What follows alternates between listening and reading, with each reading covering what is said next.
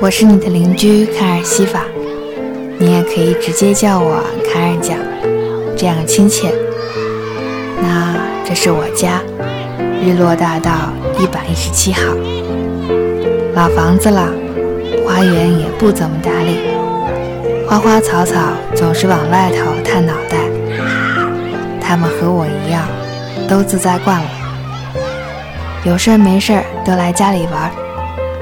哪怕隔着篱笆聊会儿咱这条老街上好不热闹的琐碎日常，说定了，拉钩上吊一百年不许变。《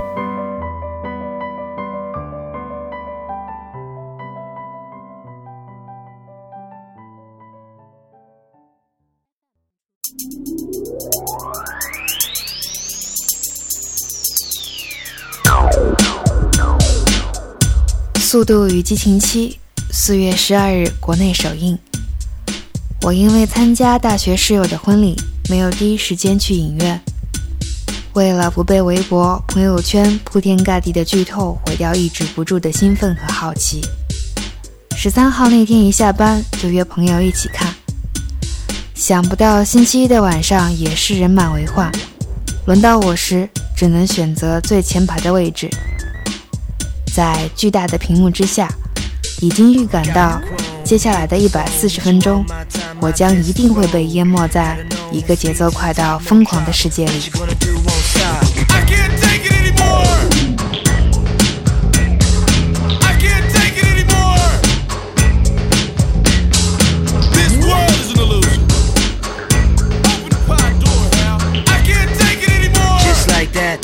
那天我正好感冒。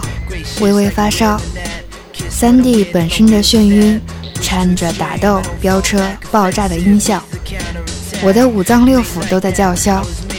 如果说看到连身体都不受控制，甚至不由自主的想吐，也是一种对视听效果的褒奖的话，那天要不是受制于理智，我一定会吐个酣畅淋漓的。十八号那天，陪另一位朋友二刷《速度与激情七》，已经做过心理建设的我，就能轻松地将注意力放在细节上，比如编剧是怎样在保罗沃克意外离世后调整剧情和台词的，比如那些一闪而过但又前后呼应的镜头设计等等。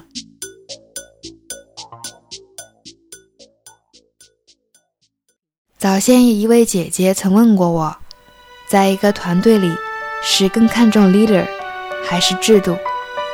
当时我的选择是更看重 leader，好的领导。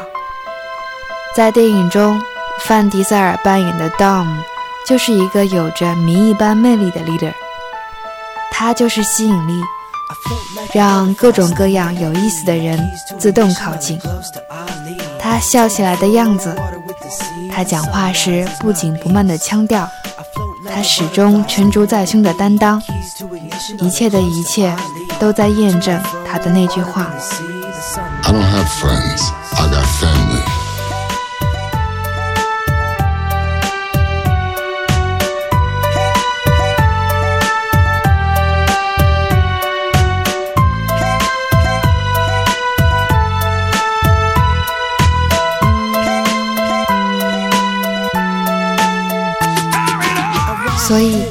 速度与激情》系列薄弱的剧情环节，倒是被这一种围绕着守护家庭的情怀给弥补了，很有点奇妙的意思。这种微妙的感觉，就像范迪塞尔欲言又止的微笑，《American Muscle》也有着深藏不露的幽默感。遇上一个真正的老大，真是天大的造化。当然。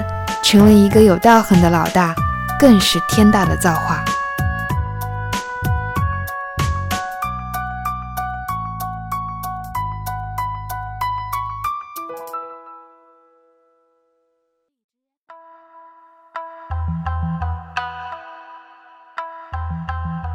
所以，今天我脑子里高速运转起来的，全是关于汽车的记忆。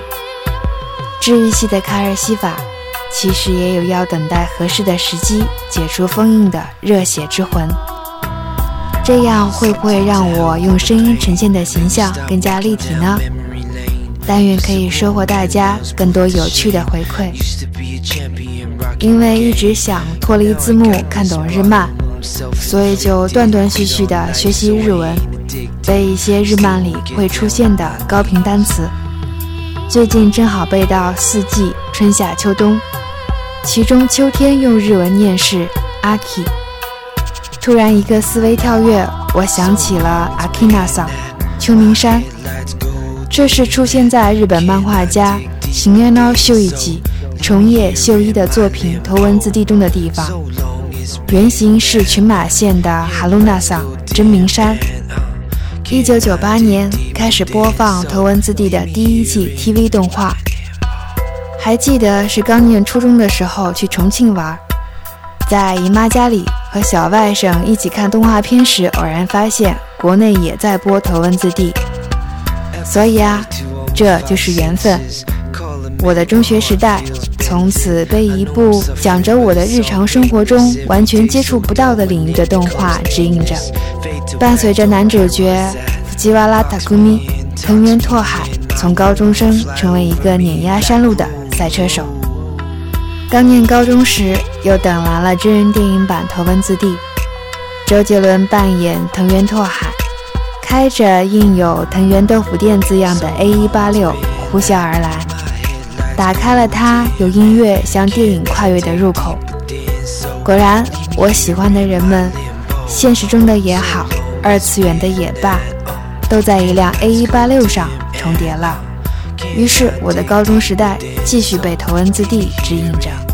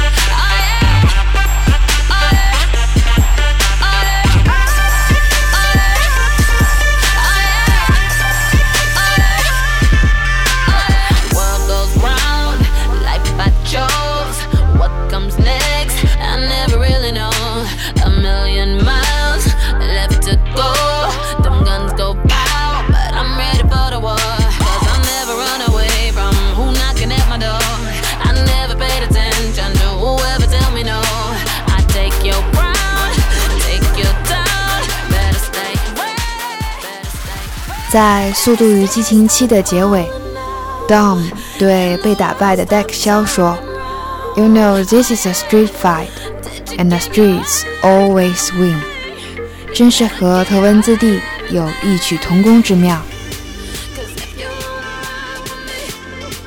接下来便是大学时代了。二零一一年，《速度与激情五》在国内上映。于是，《速度与激情》系列接棒头文字 D，继续编织着我日常生活之外的极速梦话。五六七都是在影院看的，其他的都存在硬盘里，时不时拿出来看看，给眼球做做操。《速度与激情三：东京漂移》里，日漫头文字 D 的技术顾问土乌龟式大叔客串了一个角色。在韩带着小鲜肉男主角练习漂移时，甩出了一句“这也叫漂移”的台词。谁让大叔是甩尾天王呢？林一斌、温子仁是《速度与激情》系列的华裔导演，他们为影片营造了超带感的节奏和视角。爱屋及乌，剧情之外的配乐也拓宽了我喜欢的音乐类别，比如说唱、摇滚。电子等等。二刷完《速度与激情七》，自己开车回家时，脑袋里闪过一丝不切实际的飙车错觉。当然，理智立即拍熄了即将燃起来的肾上腺素。可见电影的巨大的煽动性，一定要保持理智哦，要区分虚构和现实。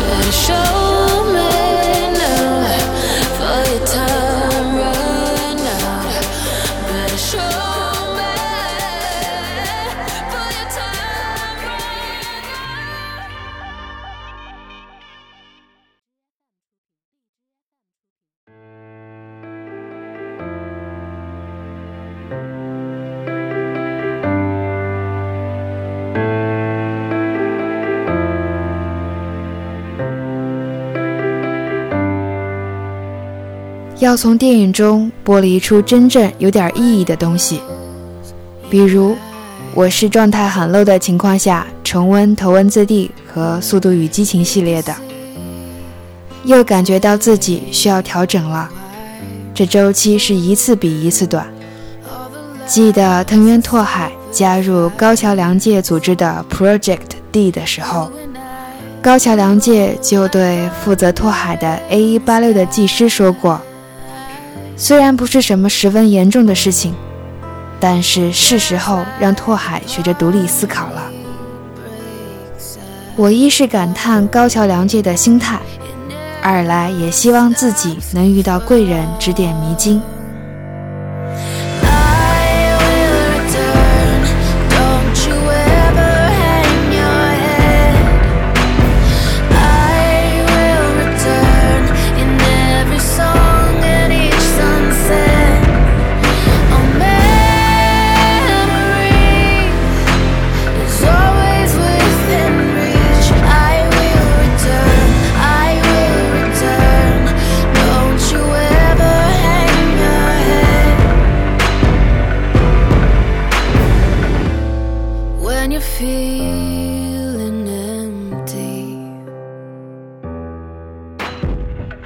虽然生活中受到的限制非常的多，但每每在动漫里、电影里受到启发，恢复元气，也算是遇到了贵人。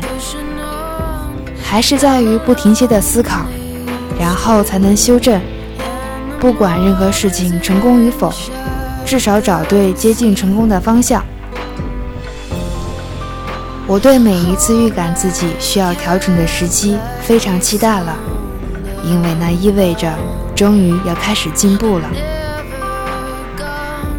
还有就是，一旦有了思考的习惯，似乎这是一种让食欲大开而又不影响身材的双全的方法。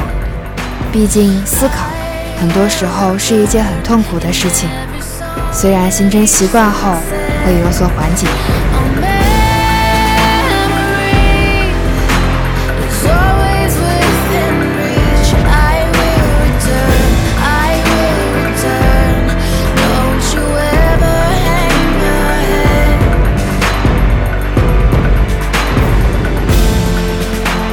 这一期的有些内容，可能听众里有不曾接触过的。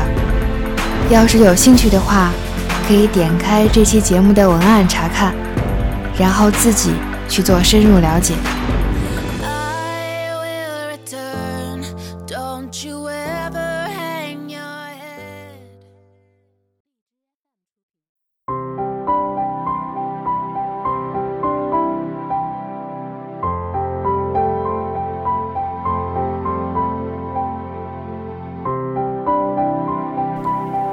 天不早了，要不来我家吃饭？不了，好吧，那下一回一定哦。反正离得近，记得多来串门儿。我是邻家卡尔讲，喜欢我的节目吗？感觉快乐你就点点赞。有什么想对卡尔说的话吗？你可以直接在片刻留言或片游，也可以在新浪微博卡尔西法的麦克风。而在这里恭候大驾，声音里有良辰美景，有你聆听，就是最好的时光。